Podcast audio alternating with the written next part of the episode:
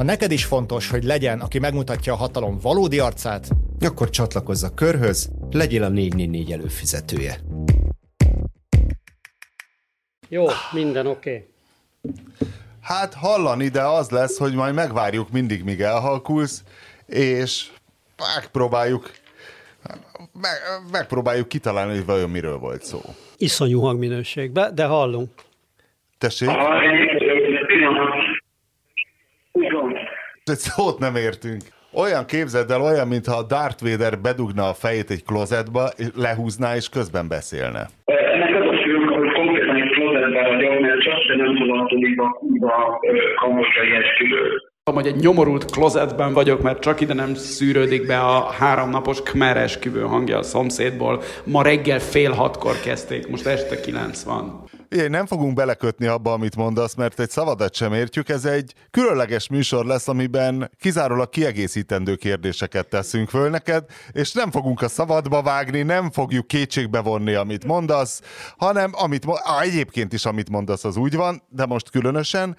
Szeretettel köszöntöm minden kedves hallgatónkat az új év első hogy hívják a podcastot? Mindig elfelejtem. De most komolyan, várja. Borizű hangjában. Uh, és külön, külön szeretettel köszöntöm az Ankori félmaraton, vagy nem tudom, Killing Fields maraton, hogy hívják ezt részvevőit. Marci, milyen volt teljesíteni ezt a ezt az embert próbáló körülmények között szervezett versenyt. Kezdjük az, hogy most kijöttem a teraszra, most jobban hallatok? Érdekes, hogy igen. Nincs ott egy medence esetleg? Mert Viszont eddig... most be fog szűr... De van, de ott a leghangosabb az esküvő, oda nem tudok menni. Aha. Figyelj, ez így jó. Ha, ha, amúgy, ha körülnézel, adnál egy kis helyzetjelentést, hogy szűkebb és tágabb pátriárkádban mi van? Van a garázsajtó, milyen messze van a medence, milyen messze nincs, van a tenger? Nincs, nincs, nincs, nincs, nincs. Mondom, reggel fél hatkor kezdődött az esküvő, már tegnap elkezdődött. Reggel fél hatkor ment, kezdődött reggel esküvő. Fél, reggel, reggel fél hatkor kezdődött a buli, most este 90 itt, még tart. Nem tudom, elvileg holnap is tart. Kérdeztem a recepcióst, azt mondta, hogy wedding season. Hát mondom, jól van. De mi az, hogy reggel hatkor kezdődik egy esküvő? Ilyen nincs? Fél hatkor. Fél hatkor? Fel Mit kell tudom a én a... És oda tántorog reggel fél hatkor? Nem tudom. Hát igen, tegnap, tegnap abba hagyták este nyolckor, tehát lehet, hogy kialudták magukat, és nem tudom, üdvözlik a vendégeket, lehet, hogy van a, mit tudom én, lehet, hogy a vallási rész fél hatkor kezdődik a kmereknél, mit tudom én.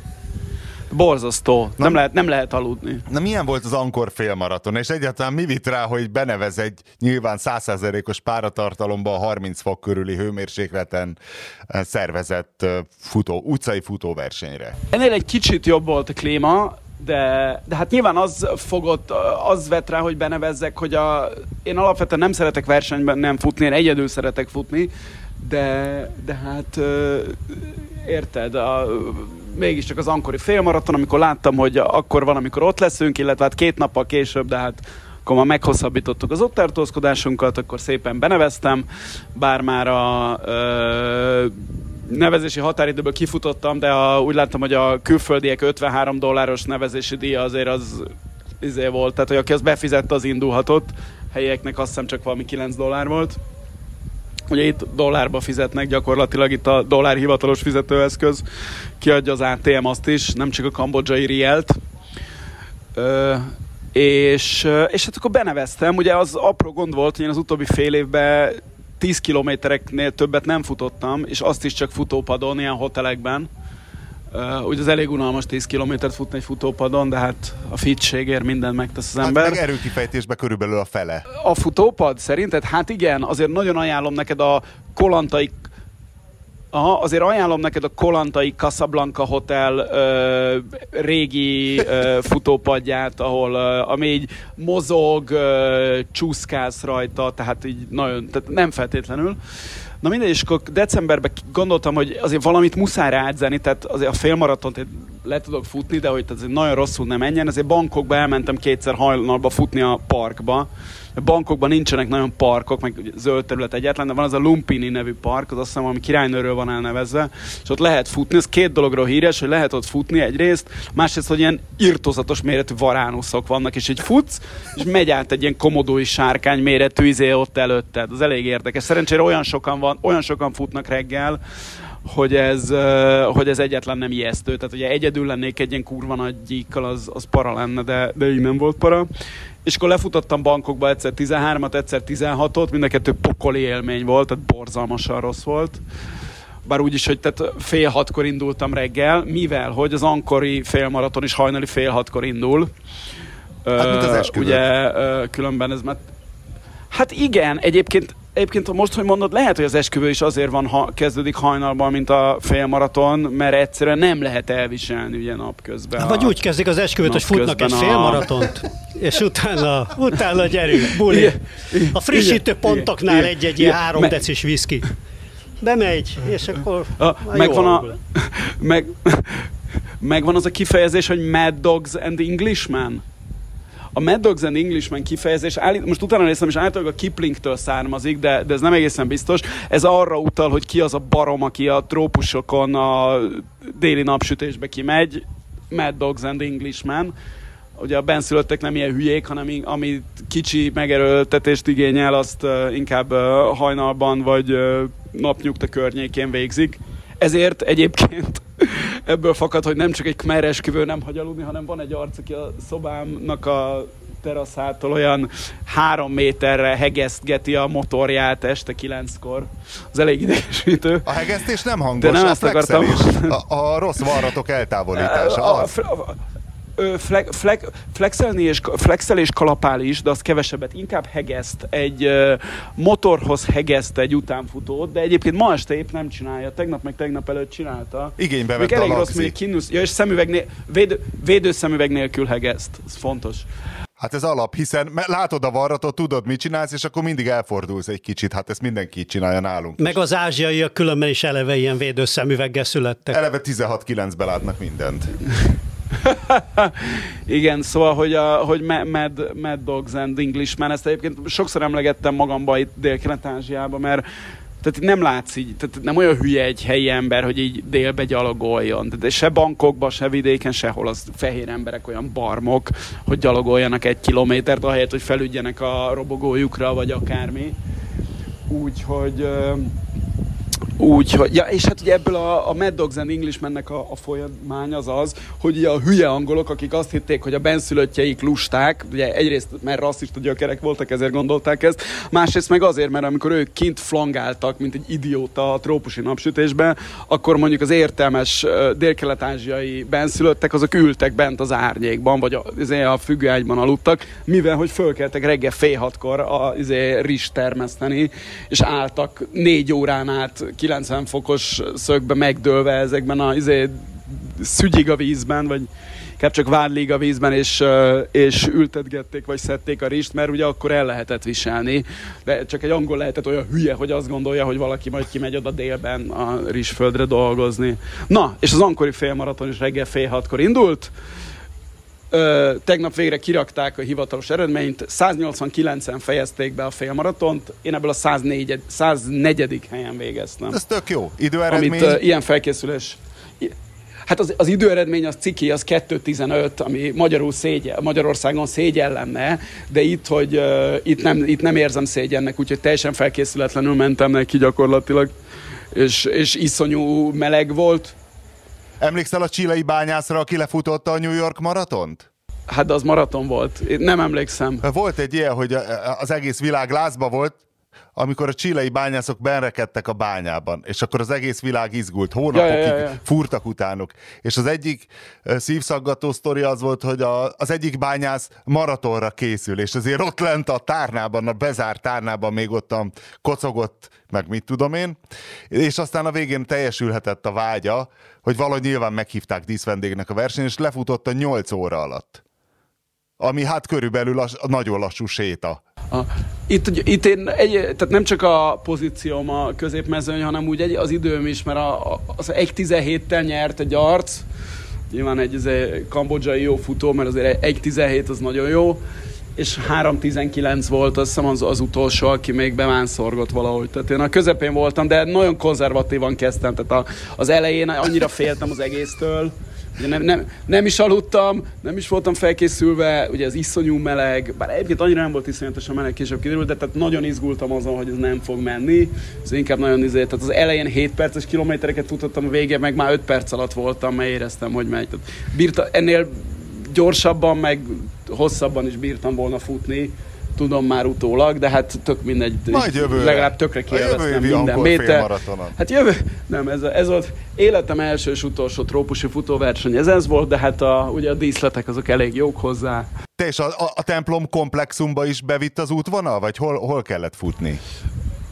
Nem, a, a, hát nem, tehát magában Ankorvatban nem megy. Ugye a, a múltkor már a legutóbbi podcastunkban egy, ugye, nagyjából vázoltam, hogy Ankor az egy nagy romváros, és az Ankorvatnak a bejáratától indult, tehát pont a úgy te voltál, emlékszel, tehát az Ankorvat előtt van egy ilyen hatalmas várárok, tehát ez a várárok túloldaláról indul, ott van a cél és a rajt, és a Ankoron belül kanyarok, tehát átfutsz a városfalon, meg néha látsz ilyen szép templomokat, elfutsz ez a Bajon mellett, ahol, ahol ezek a nagy fejek vannak a, a az épületen, tehát azért ez, ez elég, elég jól néz ki. Tehát ez akkor egy szép városnéző félmaraton igazából, csak nekem a, a részvevők száma, én azt hittem, hogy többen lesznek, hogy ez a, gondolom, ha célba értek 189-en, akkor rajtozáltak max. 400-an, az egy ilyen, az egy Magyarországon egy nagyon kis települési, ilyen bokorugró félmaraton mezőny. A, hát uh, itt, itt, több tá, itt, itt több táv volt, tehát volt 10 km,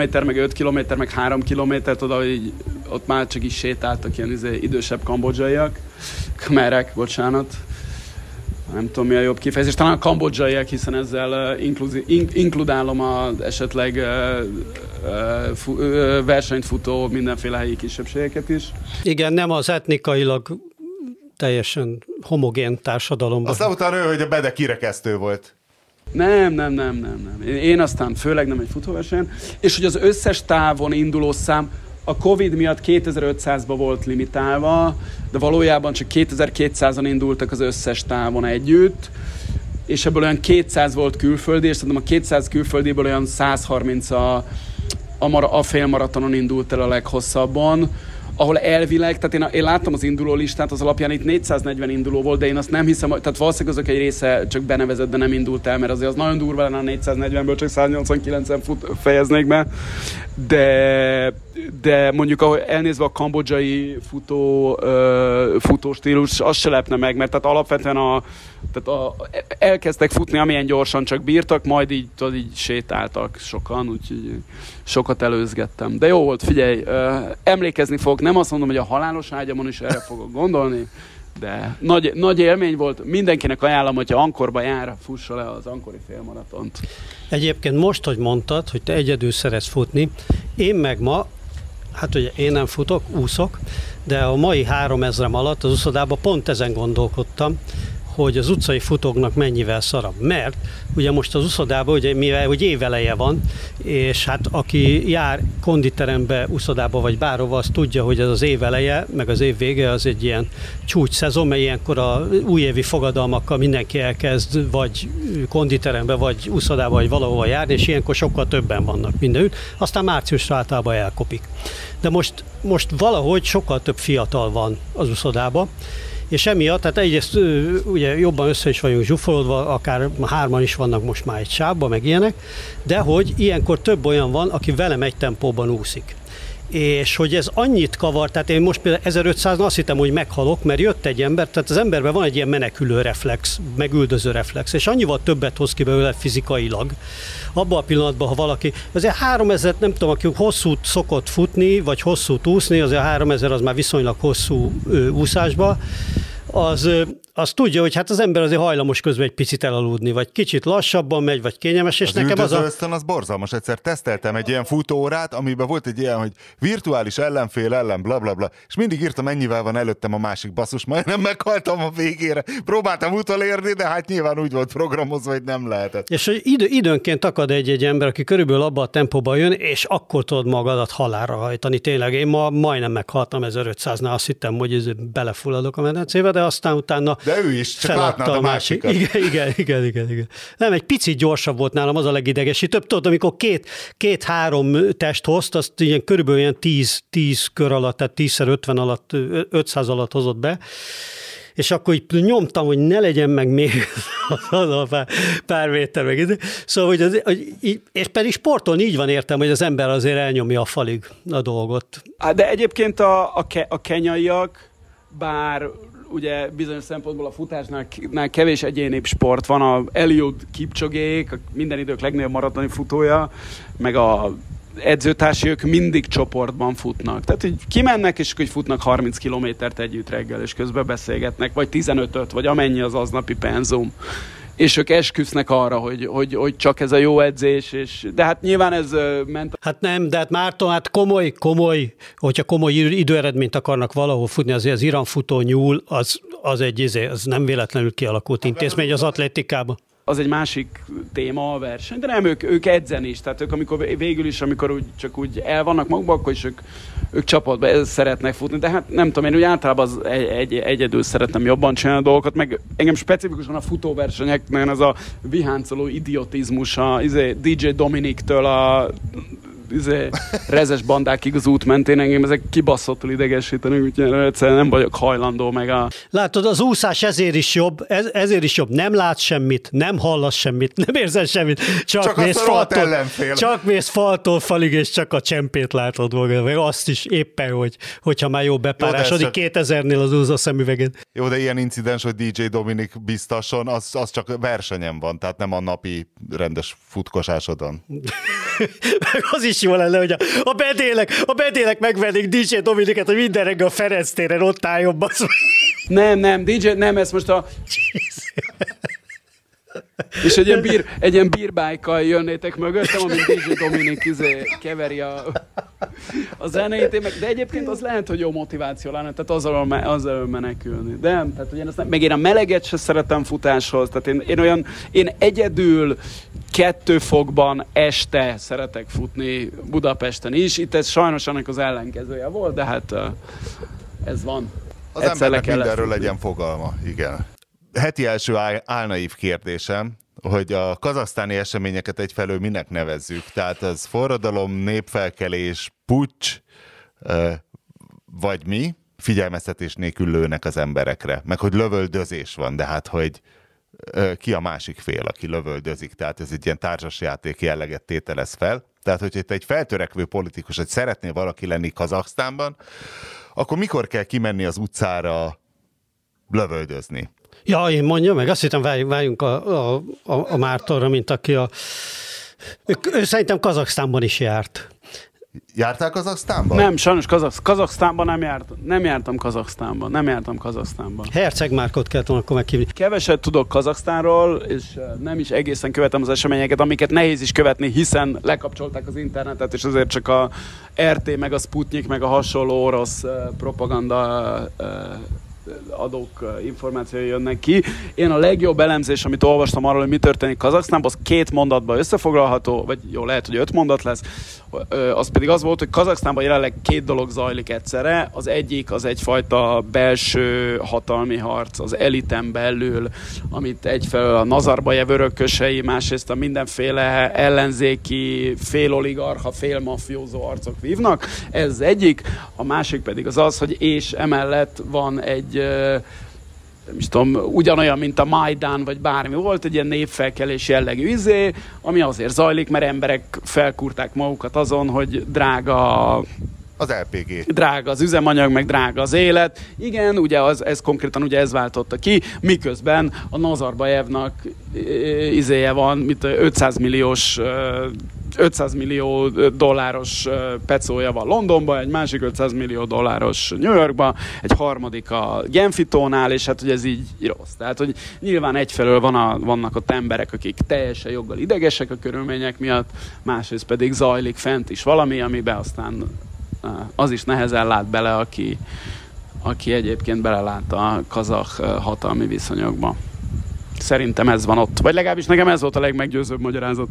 És itt most nagyon nehéz, bár állítólag az orosz médiában természetesen előfordult az, de azért nagyon nehéz lenne az amerikai beavatkozást okolni a, a dologért, mert Kazaksztánnal azért Amerikának nem nagyon voltak tervei éppen, bár mondjuk hogyha ők is ilyen orosz logikával gondolkoznak, akkor éppen lehetne az a az a fejükbe, hogy egy kis káoszt lehet okozni ott a határvidéken, mert hát Kazaksztán azért az elég, el, elég fontos tényező. Most túl azon, hogy egy akkora országról van szó, mint egész Európa körülbelül.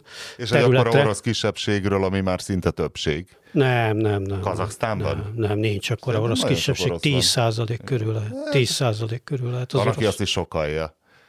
Igen, Na de, de, az, hogy... de hogy a kipcsák testvéreink egyébként ugye a kazahok, tehát az mi a tők tanácsban biztos, Be, beavatkozhatnánk. Küldhetnénk, igen. a tekket oda küldhetnénk. De hogy, hogy az nagyon furcsa, meg azért valószínűtlen ez az egész felkelős, mert hát persze Kazaksztán egy rettenetesen szélsőséges és a maga módján lehet azt mondani, hogy ostoba, bár nem tudom, hogy jó jelző, de diktatúra az a lényeg, tehát kemény diktatúra Közép-Ázsiába, de hát ott a többi állam is körülbelül ilyen, mindegyik, viszont Kazaksztán messze gazdagabb, mint a többiek. Tehát az, neki akkora olajvagyona van, tehát ez, én most direkt ránéztem emiatt, amikor itt kitört a vaj, hogy tényleg gazdaságok, hogy, és, és meglepődtem, azt tudtam, hogy a kazahoknak jobban megy azért, mint a többieknek, de hogy Kazaksztán egyébként a világban valami ilyen 53. hely környékén, vagy ilyen 50 valahányadik hely környékén van egyfőre jutott GDP-be.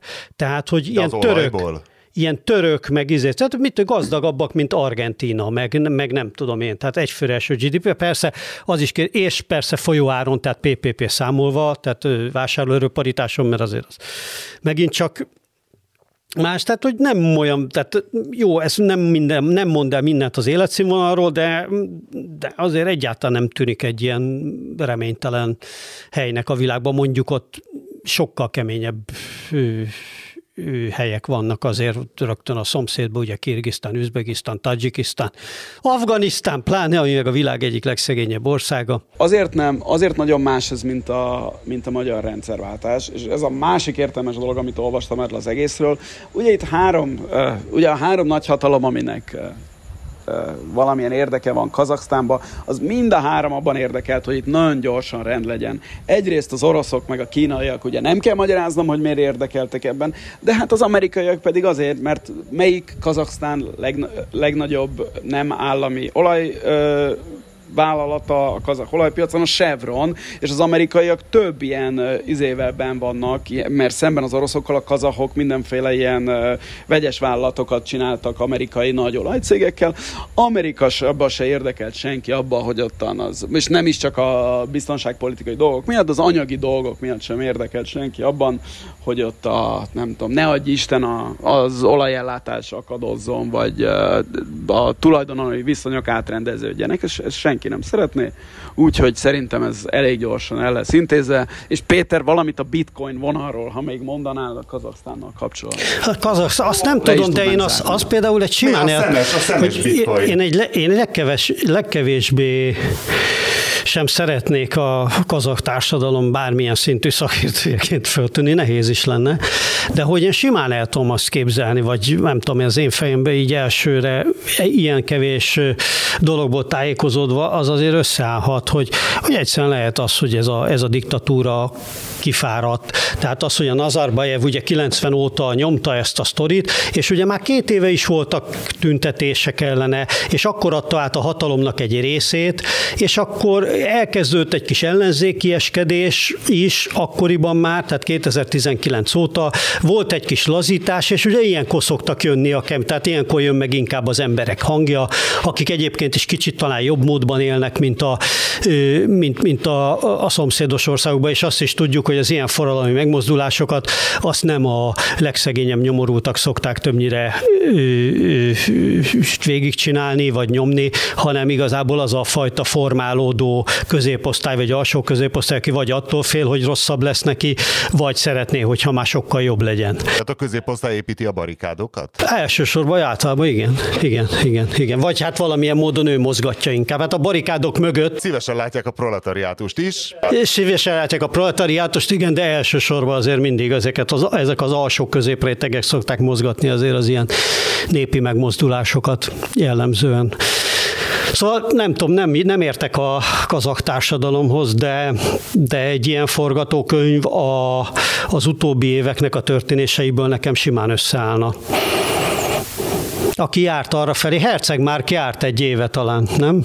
És az megvan, hogy a Kazaksztánban tök na, olyan nagy ö, hagyományai vannak az ilyen népi megmozdulásoknak. Az hagyján, hogy volt egy tíz éve is volt egy, amikor a Nazarbajev lőtt bele a tüntetőkbe, meg az utóbbi években is volt pár kis sem, de én ezt nem tudtam addig, amíg most erről nem olvasgattam, hogy 86-ban, amikor a Gorbacsov leváltotta a kazah kommunista párt vezetőjét, aki egy kazah tehát egy kazah etnikumú ember volt, és egy egyes források szerint orosz, más források szerint csuvas vezetőt ültetett a kazahok nyakára, akkor tök nagy tüntetések voltak Kazaksztánban, ugye nyilván nem megbízhatóak az adatok arról, hogy hányan mentek az utcára, sem arról, hogy hány embert öltek meg a, a, a, a, a karhatalom, de az biztos, hogy nagy tüntetések voltak, és sok embert megöltek. Szóval hát ekkor, ekkor végezték ki azt az egyetemistát, akit a, akinek a, a, a kivégzését eljátszották az óvodások, amit betettünk a Winkler hírlevelébe, és a Márk találta természetesen, mert ő a kazak fejleményeket mindig... Ja, ez nekem nem, áll, ez nekem nem állt össze. 86-ban volt egy ilyen eset, hogy egy egyetemistát kivégeztek az oroszok, vagy szovjetek akkor még, és erről, a kaza, ami a kazek nemzeti mitológiában mindmáig egy ilyen fontos, ez nyilván egy ilyen, egy ilyen forradalmi esemény, és akkor ezt óvodások eljátszották most, és fölkerült a TikTokra, vagy, vagy, vagy ezért, és, és kurva jó a jelenet, hát ahogy meglöki az egyik óvodás a másikat, abba, hát az egy Oscar díjas, tehát abban több brutalistás van, mint az összes holokauszt filmben. Egy ilyen játékpuskával, így a puskatussal meglöki a, a, a vádlottat a bíróság bíróság előtt, hát az egy olyan mozdulat, hogy tényleg azonnal Oscar díj az óvodásnak. Na, fantasztikus kis videó volt, majd érdemes, majd belinkeljük. Brutalitásra jut eszembe, hogy gondoltam, elmesélem, hogy bár Phnom Penhbe kihagytam a népírtás emlékműveket, itt most én Battambongban vagyok, Battambong a harmadik legnagyobb városa Kambodzsának Phnom Penh és Siem Reap után, valahol 100-200 ezer közötti lakossal, és itt Battamban külsőn megtekintettem egy ilyen killing fieldet, ezt is csak itt tudtam meg, hogy a hollywoodi filmek hatására minden ilyen minden ilyen kisebb vöröskmer népírtás helyszínt Killing Fieldnek hívnak. És ez olyan, hogy egy, egy ilyen pagoda komplexum, aminek a szélén van ez. És ez azért van ott, mert a, annak idején, a, ahogy Phnom Penh, Battambongot is kiürítették a vöröskmerek, tehát mindenkit kihajtottak, és jelentésük, jelentős részüket megölték, akit nem vitték el kényszermunkára, de elvileg olyan tízzer embert öltek meg csak azon a, az egy helyszínen.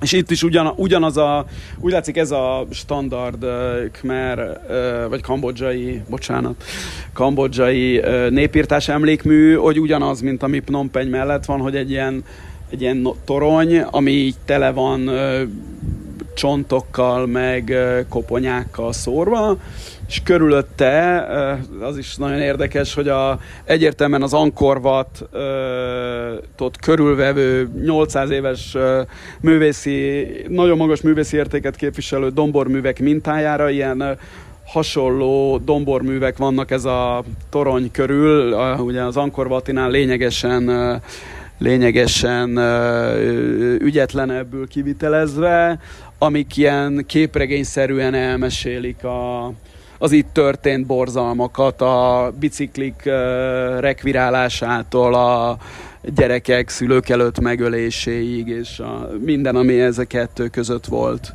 Nagyon érdekes, a, tehát nyilván, és, ja, és persze a kutya nincs itt, tehát nyilván ez ott áll a, a, ennek a szélén. Rá van írva, hogy ez Amerikában élő kambodzsaiak adományaiból épült, és hát akkor ez így, gondolom, néhány évtized múlva az enyészeté lesz, de hát ke- kegyetlenül nyomasztó hely ez. És itt tudtam meg, hogy a, a, mennyire ment a kanibalizmus is a, a vöröskmerek között. Az, azóta utána olvastam, és tényleg, tehát nem, nem csak a nem csak, nem csak ez a vidéki ö, Mi kis van? emlékhely állítja ezt, hanem a, tehát ezt a, a tudomány elfogadja, vagy a, a vöröskmer kutatás, hogy, hogy... De várjál, de ez éhínség alapon, vagy, vagy, vagy kegyetlenkedés alapon? Egy, volt egy éhínség része is valószínűleg, de úgy tűnik, hogy a, a, ami megvolt a valószínűleg az ankori korszak merjeiben is előfordult a egy kis falatozása a, vesz, a vesztes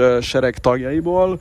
Az itt is megtörtént ugyanazért, amiért ez ilyen, tehát ilyen, ilyen trófea gyanánt is egyfelől, másfelől ilyen népi hit, hogy a specifikusan májra mentek, tehát hogy a máj elfogyasztásával azzal valami a azzal az ellenségnek az ereje, vagy mi az is? Jézusom, azt hiszem ezek a, ezeket a dolgokat nem szerettem volna tudni. Nem, és a, ami, a másik, ami ment, az, az nekem is segített össze, az megvan ez a, a, a, ez a vietnámi kígyóbor, tudod, amikor a, az amikor, epét belefolyatják, igen, igen, igen. tehát hogy a, igen, tehát az epe, és hogy valahogy az epe, az epehez is fűződik valamilyen népi hit, tehát azért az, az epe hólyag fogyasztás is, is ment.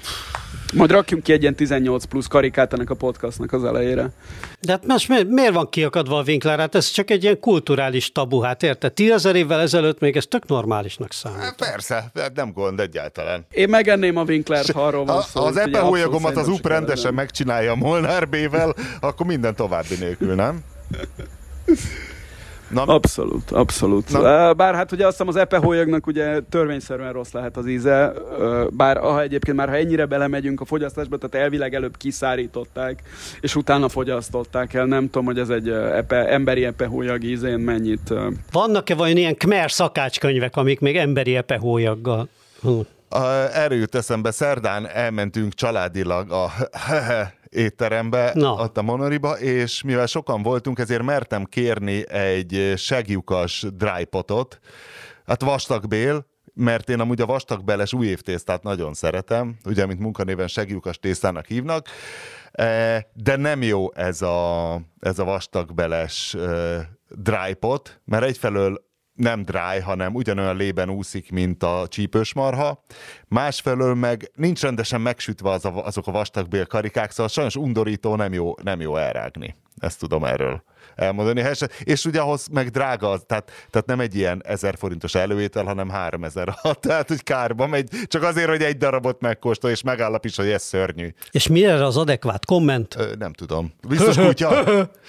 Ö, ez jó volt. Na de, mivel a Borizű hang egy olyan műsor, melynek szereplői nem félnek hülyeségeket mondani, ezért időről időre óriási hülyeségekbe futunk bele, mármint hogy mi magunk mondjuk ezeket az óriási hülyeségeket. Itt volt például ez a bizonyos dalmát botrány, amivel kapcsolatban sikerült belemanőverezni magunkat, megkérdeztem csak óvatlanul, hogy ugye Trákia, és hogy akkor Spartacus, és hogy Spartacusból miért lett meleg ikon, hiszen, a, hiszen ezt a meleg guide-ot, ami világszerte megjelenik, azt ugye Spartacusnak hívják, és Péter az azonnal, nem? Zsigerből nem is gondolkozott, hogy nem lehet, hogy hülyeség. Megmondta, hogy mert uh, testkultúra náci ikon, Testkultusz. Testkultusz, és hogy ezzel szemben én már mire hazaértem, addigra már uh, valahogy megködlött, hogy nem egészen, hiszen, hiszen hogy Spartacus Hát a, a Spartacus csoport, illetve a Spartacus felkelés gyakorlatilag a német kommunista párt jogelődjének Rosa Luxemburg és Karl Liebknecht nevéhez fűződik. Ugye ők csináltak 1919-ben egy kommunista felkelést, illetve nem egészen kommunista felkelést, most egy kicsit olvasgattam Rosa Luxemburgról, aki egyébként lengyel születésű volt, de egy férje révén német állampolgár is lett. És hogy Rosa Luxemburg nagyon világosan látta a dolgokat amúgy, tehát, hogy tisztában volt valamennyire a Szovjetunióban történő dolgokkal, és hogy ő már valamikor 16-ban megírta, hogy nem jó, amit Leninék akarnak, mert az diktatúrához vezethet. benne van a diktatúra Wow. veszély. Wow. És hát ugye A diktatúra mivel... diktatúrához vezethet. Van olyan? igen, Ez hogy, hogy a proletár diktatúra az nem igazán jó dolog, de aztán ö, kivégezték ugye még 1919-ben levervén ezt a, ezt a hát mondhatjuk kommunista felkelésnek, de mivel nagyon, hát ennél több kommunista mozgalom nem nagyon volt. Ki volt még az NDK-ban? Ernst Thälmann, ugye róla volt még ott minden elnevezve, aki koncentrációs táborban halt meg, de hát Rosa Luxemburgnak erre nem volt lehetőség, hiszen 19-ben ilyenek még nem álltak rendelkezésre legalábbis. Németországban, na és akkor elkezdtem keresni, hogy miért lett Spartacus meleg ikon akkor, ha nem a náci testkultúra miatt, hiszen ezt kizárhatjuk, hogy miért lett kommunista ikon, azt nyilván értjük, hiszen Hát Spartacus... Spartakiádok voltak például a kommunista érában. De Az hogy miért? ér- Hogy ezek az ifjúsági sportmozgalmak, ezt valamiért Spartakuszról nevezték el, de valószínűleg pont a Rosa, Rosa Luxemburg Nem miatt. azért, nem azért. Nem, hanem szerintem nagyon egyértelmű, hogy a marxista történelem szemlélet mozgató Hát a rúgója, forradalmi- a társadalom persze, története, igen, osztályharcok igen. története, és pont ott látszik, hogy hát ezt nagyon nehéz valamire ráhúzni, hogy a római birodalom történetében, ami hát, hogyha Róma alapításától, ne addiktól, nem nézzük mondjuk egy Hát majdnem ezer év, de mondjuk egy 5-6-7 század Jó, nézzük simán. csak a császárságot, vagy nem tudom én. Ö, azért mindegy, hogy mennyi mennyi osztályharc volt, és kettő darab volt. Volt az Emmaus féle szicíliai rabszolgafelkelés és a Spartacus.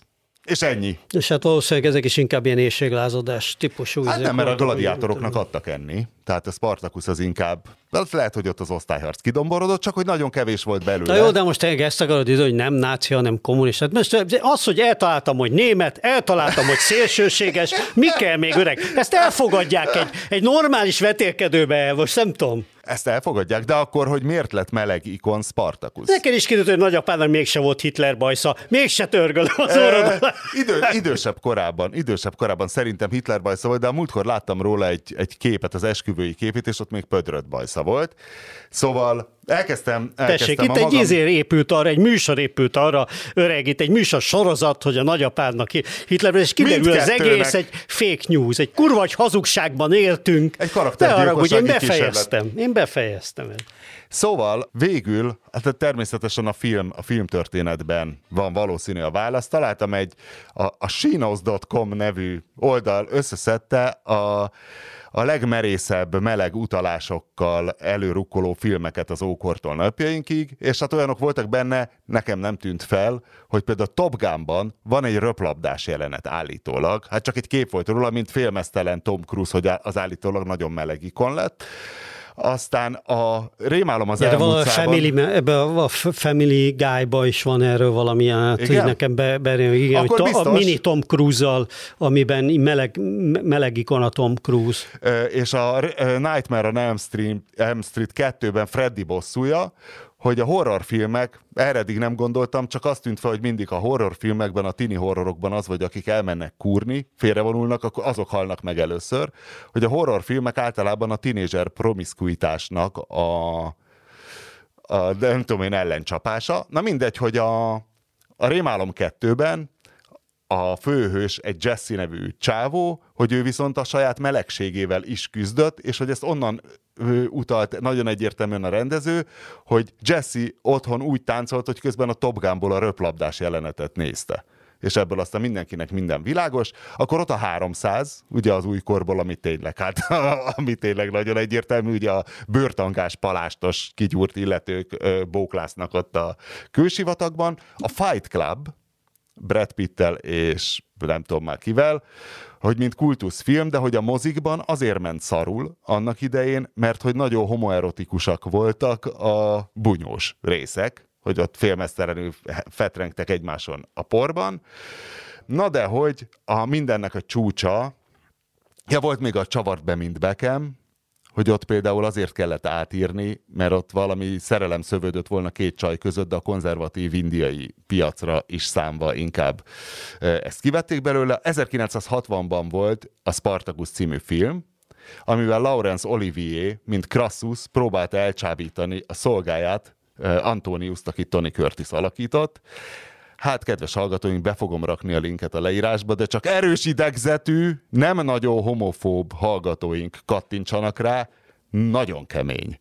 Tehát 1960-ban azt a jelenetet megcsinálni ott a fürdőben, az egy különösen bátor dolog volt, és a Spartacus, mint meleg guide pedig 1970-ben indult, tehát időben elég közel van. Tehát én azt mondom, hogy a náci A elmélet is film. jó, Igen, de a hogy Spartacus film, hogy, igen. hogy ez annyira brutál meleg jelenet volt, nem is értem, hogy ezt hogy merték akkor megcsinálni, így Hollywoodban, tehát ez egy ilyen be... Ja, és a Ben Hurban is, a Ben Hurban is volt valami, de az nem volt ennyire Hát a Ben meleg. Hur az sokkal régebbi, nem? Az, az már az öt- 50-es 50. évek, Hát igen. nem sokkal, de, de kicsit hasonló. És akkor most, hogy idáig jutottunk, gondoltam, hogy arra a pillanatra tartogatom ezt a kis kulináriai kitekintőt. Péter, engedd meg, hogy átnyújtsak egy dobozt. köszönöm szépen. Ö, Egy kutyaszar van benne, nem, nem, nem. Ö, kolbász van benne. Na. Egy nagyon finom kolbász. Egy szerintem a, a globalista kulinária, És ezt most a meleg vonalhoz gondolod? nem a meleg vonalhoz, izéhez? nem, csak mindenképpen Ó, de mondom, hogy kutyaszar lesz. Hát Kóstold meg. látványra. Csak ne- nem Fényképezzük le, hogy legyen benne. Majd A... lefényképezem, de kóstold meg, nem, basszus, kést elfelejtettem hozni sajnos. Van egyébként itt egy brutális Na, bicskája. de egy harapással nem mered megkóstolni? De, de, de, mindjárt megkóstolom. Hogyne. Csak hogy... Csúnyának csúnya szegény. Csúnya, de Érdekes.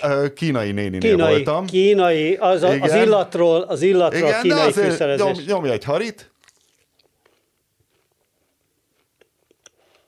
Kínai néni időnként kínálgat, Édes, mert, valami édes van, mert mert, tudja, hogy, benne. tudja, hogy érdekelnek, és nagyon lelkes voltam, és azért adott rögtön három szálat. Ez kérlek szépen, ez egy guangdong, tehát kantoni fűszerezésű mangalica kolbász. Mangalica! Kicsit édes. Tehát, hogy egy itt élő kínai összeszed mindent, megveszi a sertés vékonybelet, és a mangalicát, mert ő azt mondta, hogy mondom, ez nem, egy, nem a mi mítoszunk, hogy a mangalica egy finomabb dolog, mint egy átlag Nem, disznó. nem, nem. És mondta, hogy nem, nem. Nem, nem, az egy jó sajtos. Hát zsír, mert jó zsíros a húsa azért. És ő is azt mondta, hogy hát azért, mert a zsír, hát a mert a zsír, zsír. a zsír fontos. És igen. mondom, és mivel van ízesítve, és ö, csillagán is, szecsuáni bors, római kömény, A római kömény az megvolt, Szecsuáni borsot nem érdem. de zseniális, nem? És hogy ez mennyire egy globalista dolog a, a, a, kantoni Ez az édesség, ez az édesség nekem egy picit Cukor? sok. Cukor van benne. Igen, Ö, és és még az ízébe azt így nem kóstolod ki, de hogy, Finom. ki, de hogy kimondom, meg fogod mondani, hogy igen, tudtad, csak nem jutott eszedbe. Most Cir- a csillagán is is. cirokpálinka.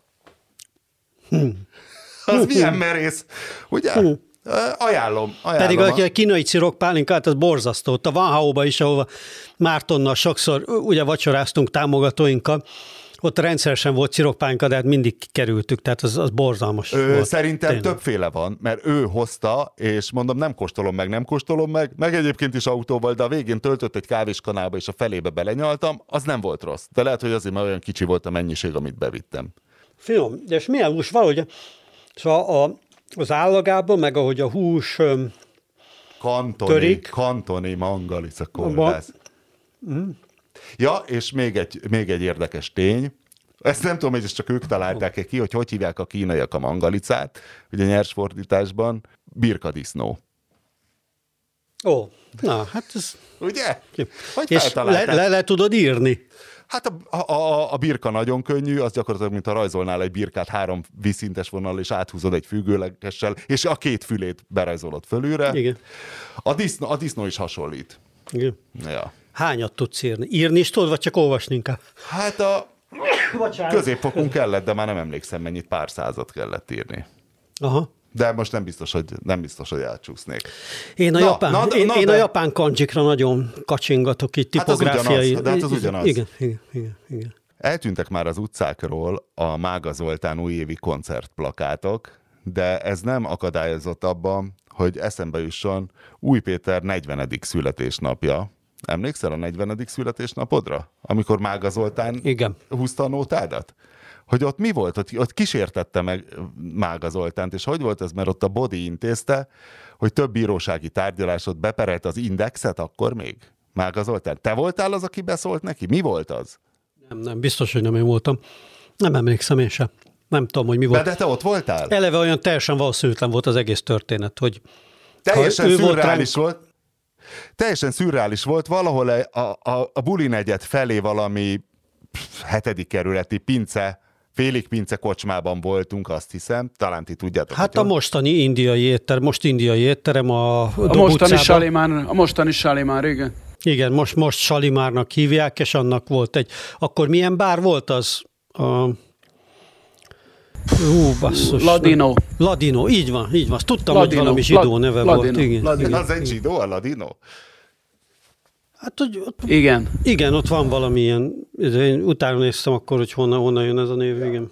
A szefárd, szefárdok nyelve, a szefárdok által beszélt nyelv, az a Spanyolországból, tehát az ibériai félszigetről kiűzött szefárd zsidók nyelve. Nekem ez a, ugyanúgy nem, nem hangzott zsidósan, mint az a nagyon ekte New Yorki zsidó szendvics, aminek mindig elfelejte. Pastrami. Nekem az is olyan olaszosan hangzik inkább. Pastrami, És az is valami... Vagy perzsásam. Hát azért, mert, uh, azért, mert, uh, mert abban élsz, hogy a, hogy a, a zsidó az ez a kelet-európai askenázi, de hát van, vannak ennek más, más leágazásai is, és a ladino az is egy ilyen. És nem tudom, hogy ott mikor terjedt el a hír. Hogy ki kezdte azt terjeszteni, hogy és jönni fog. Hát már mindenki közepesen bebaszott, és akkor elterjedt a hír, hogy jönni fog Mága Zoltán. És teljesen szürreális volt, hogy valóban valamikor, nem tudom, este 11 éjfél, megjött Éjfél, valóban. igen. Mi ott kint cigiztünk, vagy nem tudom, a hely előtt, és egyszerre csak megállt egy autó, azt hiszem taxi, kiszállt Mága Zoltán, és két csaj, Vagy három, nem vagy tudom. három, és nem is tudom, hogy hát bejöttek ott a hegedükkel, és én teljesen, olyan tisztelet ébredt bennem Mága Zoltán iránt, hogy gyönyörűen játszottak. Egyből, elgémberedett kezekkel rárakod a vonót, és ja, hát nem beszélve arról a szürreális dologról, hogy ott egy per volt, amiben a Mága Zoltán perelte az indexet, és a body én nem tudom hogyan, body at his best, hogy odáig fejlesztette a dolgot, hogy jó, akkor nem fizet az Index Mága Zoltánnak, hanem Mága Zoltán eljön hegedülni új Péter születésnapjára. Tehát, hogy ez nem tudom, hogy történhetett. Azóta egyébként ugye megértettem azt is, hogy miért tudtak olyan szépen hegedülni. Bennem az föl sem merült, azt hiszem a Fáj Miklós írt egyszer egy komolyan vett kritikát a Mága Zoltán. Emlékszel arra az újévi koncertjéről, hogy most pedig ő meg fogja írni koncert kritikaként, mintha egy igazi koncert lenne, és rendesen leelemezte, és csak mellékszál volt, hogy a playback hegedű. És én nem tudtam, hogy ilyen létezik, hogy playback hegedű, de valószínű az már ott az volt, mert az lehetetlen, hogy... Szóval na, túl, túl, túl jól szólt a cucc. Egy rövid, egy rövid, rövid közbevetésem lehet? Rövid. Mikor nem lehetett? Jó, csak az, azt szeretném kérdeni, hogy a, az indexet szétverő faszopó Bodolai Lászlót ne bodizzuk ebbe a műsorba. Csak ennyit. Ennyi. Ha Mehet nem, tovább. Ha nem, akkor még body volt. Bodolai Lászlónak hívják. Nagyon Nekem örülök, volt, ennek, neked nagyon lehet. örülök ennek az indulatnak, amit a, amit a Márton szavaiból Nem, ez nem, ez Kiérzek, mert én- semmi, semmi indulat nincs bennem. Bennem van, Semmi hogyha ez a név, bennem, bennem, bennem van, nekem azért kinyílik a bicska a zsebembe, hogyha ez a név, Nem. ez, ez, ez előkerül. De valóban, igen, én is így vagyok ezzel. Egyébként Na, csak évekkel... szerettem volna köz... És visszatérve... Mondjad, mondjad, mondjad. Várj, mert lenyelem a kolba. Ugye, hogy jó? Megettem az egész. Jó, Pont akkor addig mondom, akkor addig mondom én, akkor addig mondom én. Szóval, hogy a, hogy a mága profizmusa egy dolog, de én egyszer leszerveztem Fekete Pákót egy hasonló rendezvényre, a többünk által ismert uh, Markó Ferenc Dávid, aki Magyarország legnagyobb dél-szudán szakértője. Igen, a, szer- Neki a, volt egy, uh, egy a, a és- szervezésre emlékszem, én nem voltam ott a végén, de a Ermi emlékszem, hogy folyt Igen, és, és oda leszerve, leszerveztem Fekete Pákót, ez a, ez a Corvin tetőn volt ez a rendezvény, és a Pákó is egy halálkedves, nagyon profi arc volt, én találkoztam vele a Blahán, fölmentünk, egyből izé, showbizniszbe helyezte magát, nyomta az adida adididet, meg amit kellett, fotózkodott akivel, szerette volna, és szuper jó fej volt, fölvette a gázsit, nagyon kedves volt, én ö, csak ajánlani tudom a Fekete Pákót ilyen ö, rendezvényekre. Hogyha valakinek van olyan ismerőse, aki Jaktos bulikra szentelt az például nagyon jó. Afrik, feke, nem, hogy Nem aki... véletlen, hogy a hát igen, de hogy specifikusan olyan... Oda se lehet rossz, de én inkább olyan embereknek valamilyen jeles ünnepére javaslom, akik életükből több évet áldoztak Fekete Afrika kutatására. Oda szerintem érdemes Fekete Pákot leszervezni, és senki nem fog csalódni. Na, örülök, hogy most ilyen pozitív dolgok voltak, mert már rátérnék megint a Komlós Juci rovatra az óbégatás, indiferens hülyeségek miatt. hogy... Jaj, jaj, szerkesztő úr, képzelje, mi történt? Nem, hát eleve ugye... Megsavanyodott a tej!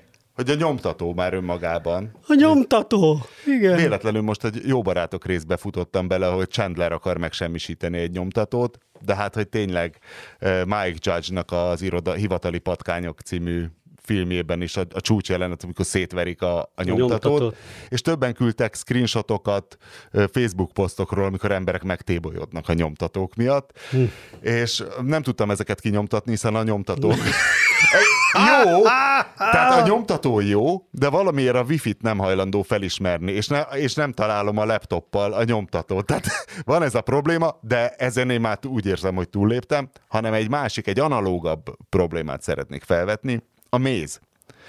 Hogy én már elengedtem a méz kezét, de feleségem csak mézzel szereti a kávét. Viszont, hogy az, azt nem tudod megcsinálni, hogy nem mézez össze minden, tehát hogy a kredenc ne legyen mézes. Igen. Mindenféle a méz probléma, bizony. Egy időben azt hittük, hogy lehet kapni egy műanyag pumpás adagolókat, ami a, visszacsúszik a helyére, ugye a rugó visszanyomja, és akkor visszaszippantja a maradék mézet és nem kameráztam be a kredencbe esélyt. Biztos van az a pillanat, amikor mégis kiugrik egy darab méz. Ezek, ezek tönkre mentek idővel. Vannak ezek a kiszedő izék. Biztos, hogy mellé csöppen, és szerintem valami, nem tudom mi a titok, tehát nem, nem tudod úgy megcsinálni, hogy ne legyen mézes az átkozott kredenc. Én, én egész... is nagyon nagy mézfogyasztó voltam, és, és én is ilyen teákozom, mindenféle italokhoz tettem bele mézet, szigorúan 50 fok alatt megvártam, hogy ennyi, mert különben megöli a méznek Igen. a lényegét, hogy egy megoldásom volt, hogy ugye nem akácmézet kell venni, hanem ilyen jó fajta virágmézeket, amik cukrosodnak, és teljesen megszilárdulnak, és onnantól kezdve kezelhető a dolog, és nem folyik ide-oda. És akkor nem lett mézes a kredenc? Akkor nem lesz mézes a kredenc. Hát akkor szilárd nem. Mert ugye az a baj a mézzel, hogy egy ilyen furcsa viszkozitású, nagyon nagy viszkozitású folyadék, ami mindig így elindul, valahol lecsöppen, kijön. Abban például nincs az a probléma, hogy szilárd. Csak hát az akácméz jobb ízre, az igaz. Általában, de mondjuk egy teába vagy egy kávéba tök mindegy. Mert ott azért a cukortartalom a lényeg de szerintem körülbelül ugyanott vagyunk, tehát az is csak egy ilyen illúzió, hogy a méz ilyenkor egészségesebb, vagy valami, mert szerintem pont Semmi ott hülyeség. vagy, mint hogyha cukorral igen, innád. Csak finom. Igen, igen. Péter, a mély magyarázást megtartanád? Írtad nekem ezt az all All my jó, jó, jó, jó, nem akarod? Hát az nagyon hosszú. Tehát mennyire vagyunk erre fölkészülve? nem tudom, nem tudtad nekem Mert elmagyarázni, én, mondtam, majd a műsorban elmondod. Én úgy, én úgy vettem észre, igen, mert én megpróbálkoztam erre a mémre alapítani már egy saját, a saját Instagramon egy mémet, de a like számok úgy látom, hogy még magyar a magyar közönség még nem jutott nem el eddig. A mémre? Igen, mert ez egy NFT mém, ugye már maga az NFT business, non-fungible token, ugye ez a Hát a bitcoin... Amikor megveszel nem létező dolgokat? Igen. Ah. Ez, a, ez a bitcoin, blockchain, stb. Izé, sztorinak az egyik következő lépés, ugye 2021 sokak szerint az NFT Például amikor én azt hazudom, volt. hogy odafinktam a sarokra, és azt te megveszed. Például, igen, igen ilyesmi.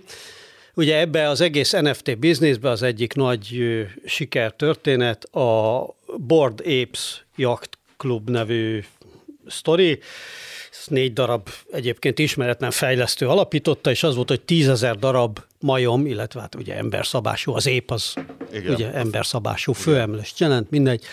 Tízezer ilyen avatárt tulajdonképpen grafikát, egy-egy majom portrét árultak, és hát az elején 0, 0, 0, azt hiszem 800 Ethereum volt a beugró, ami egy, ethereum, egy Ethereum ma, hát a mai árfolyam az olyan 3400 dollár körül lehet, mert ugye leesett, tehát mint tudom én, egy ilyen 100 valahány dollár lehetett, 160-170 dollár lehetett egy egy ilyen majom portré, de ebből egy akkora izé lett, valamiért akkora történet lett, meg hát az egész NFT piac úgy működik, ugyanúgy, mint ugye a bitcoin meg a többi, hogy tulajdonképpen egy ilyen piramis játék szisztéma, mint ahogy a befektetések nagy része, hogy ugye mindig abba bízol, hogy valaki drágábban meg fogja venni. Na most mára egy ilyen, miután egy csomó ilyen amerikai celeb, Jimmy Fallon, Snoop Dogg, nem tudom én, legutoljára Eminem is vett ilyeneket, és kitették maguknak Twitterre is, hogy annyira menő lett ilyen NFT-t birtokolni, hogy ma már egy olyan 70 Ethereum, tehát egy ilyen, nem is tudom, tehát több mint száz. A legutóbbi, amit tudom, az Eminem, az 420 ezer dollárért vett egy ilyen, egy ilyen majom grafikát. ami, majom hát grafikát. egy, igen, amit kitehetsz magadnak a, a Twitterre.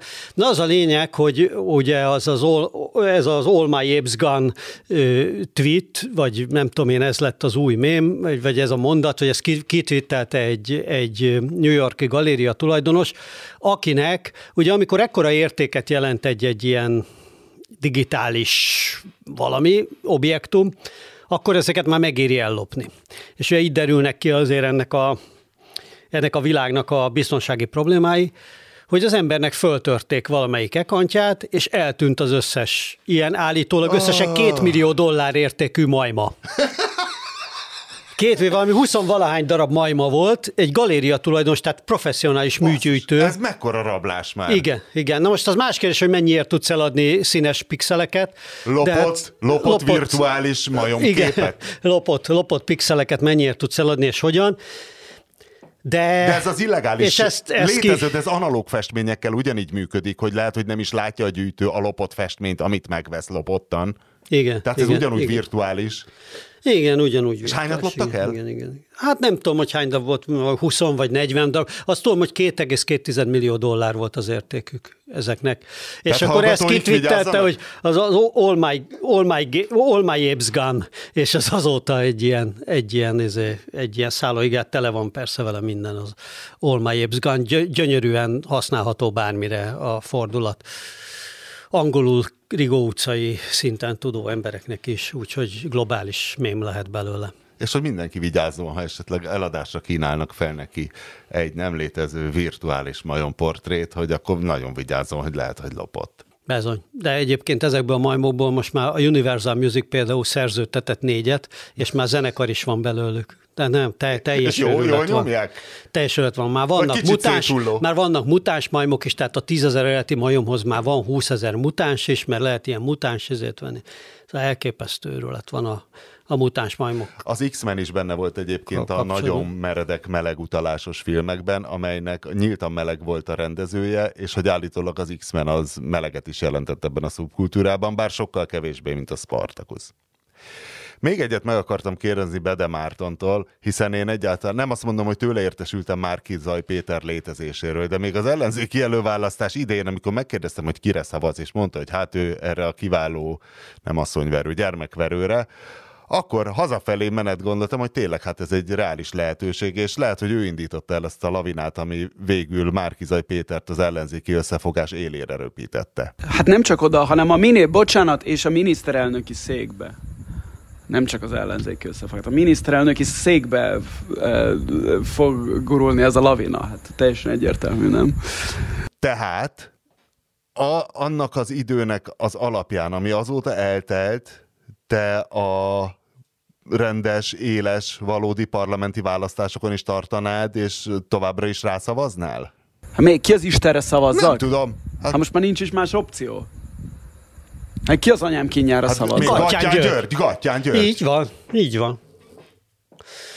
Fú, ez a hát, Gattyán ja, vagy a, izé, ké, vagy a mi, mi hazánk két farkú kutya párt hasonló Nem, a Gattyán György nekem az érthetetlen. Tehát Berki Krisztián célokra szerintem teljesen alkalmatlan, mert azt már figyeltem az óriás plakát kampányban, hogy az oltástagadó párt, hogy hívják, uh, Torockai, hogy elég a Covid diktatúrából izé, hogy az, az, az tök jó, azt értem. Tehát zsákoljuk be. És az kurva szatellit... jó, az az elég a Covid diktatúrából Igen. plakát, hogy azzal a kézmozdulattal tudod, amit a, van az a híres orosz plakát a vodkával, amit Détárira ja. is át, ezért, tudod. vagy az egy, igen, igen, az a kézmozdulat, pont az a kézmozdulat, még nem csinálták meg mémbe.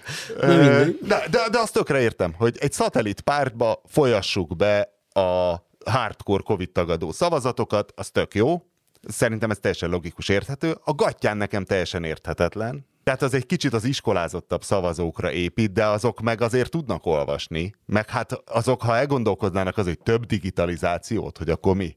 Legyenek digitálisabbak a szexkamerák? Ez óhatatlanul felmerül ez a kérdés, és ahhoz képest, amennyibe a Berki Krisztián került, ahhoz képest meg szerintem Gattyán György drága. De valószínűleg ezt lehet Gatyán Györgyel magával finanszíroztatni. Hát, hát illetve, hogy azok, a, azok, azok az adóforintok, amelyekből ugye ilyen milliárdok vannak, amiken van némi húzakodás, lehet. De én akkor, akkor se értem Gatyán Györgyöt, meg azt se, hogyha most né, látod a ellenzéki összefogás dizájnját, ami megvan, hogy most ha megvannak a színek, az a... Hát valamit láttam az az itt ott zöld. Nem nagyon. ami véletlenül ugyanaz a zöld, amivel a mi hazánkos plakátok vannak, hogy nekem ez is egy kicsit furcsa. Nem azt mondom, hogy mind ott készül, de ennyire nem jöhet divatba az az elidegenítő, unalmas, ilyen tompa zöld. Nem tudom, én nem vagyok. Én eleve szintévesztő vagyok, úgyhogy nem mezek ebbe, ezekbe a színmitológiákba. De én, én csak mindig, amikor meglátom ezeket a gat- rengeteg, a mi környékünkön rengeteg gatyán plakát van valami, de mindig meglátom őket, olyan ideges leszek, hogy tényleg, Na de nem, látod az nem is ideges, hanem szomorú, hogy, Hát az, hogy, hogy- tényleg, hogy, hogy, hogy tényleg, hogy, hogy mi, minek nézik az embereket ebbe az országba. Nem, ez, ez szerintem ez teljesen a- félre megy. ez a- Tehát ez egy tévedés. Tehát igen, hogy az igen, az üzenet, hogy, több hogy itt- digitalizáció. Hogy itt, itt, itt, itt, de én ebbe, ez az egész dologban azt érzem, hogy annyira vannak már hülyének nézve az emberek, hogy ennyire azért nem hülyék. Tehát, hogy ennyire senki nem hülye azért. Tehát ez, ez, ez valami olyan, ez valami olyan félrecsúszott baromság ez az egész, hogy áh, mindegy. Tehát nagyon, nagyon szomorú ez. Nagyon szomorú. Azt minden esetre tudjuk, hogy a borízű hang hallgatói már sokkal kevésbé hülyék, hiszen most már tudják, hogy Spartakusznak mi köze van a fasizmushoz. Ez volt a borízű hang második évfolyamán. Hé, már végszót sem mondhatok? Tessék, mondj végszót, Mi mondj végszót. Eddig mindig lepasszoltad a végszót. Gondoltam, hogy most nem is, Mert most, nem is most van egy, most jön egy jó ilyen végszó, nagy eddig nem. nem lehet csak úgy lerohanni, hogy ké- gyerünk, gyerünk, végszó, így vagy úgy. Mert most véletlenül van egy végszó, szóval megvan a, angolul a hangry kifejezés, ami a hungry és az angry-nek az összevonása. Nincs. A é- éhes és dühös egyszerre. Hangry, létező szó. És arra gondoltam, miközben a Péter azt mondta, hogy ő szomorú és ideges egyszerre, hogy e- ezt a kettőt is valahogy egy ilyen nyelvújítással össze lehetne vonni, és az ilyen tök jó ilyen magyar lelki állapotot le- leírna. Ezzel gondolkozzunk szerintem erre, a, és az olvasókat, olvasókat, hallgatókat is erre invitálom, hogy a következő adásunkig gondolkozzanak azon, hogy eh, hogy lehetne a szomorú és az ideges szavakat összevonni.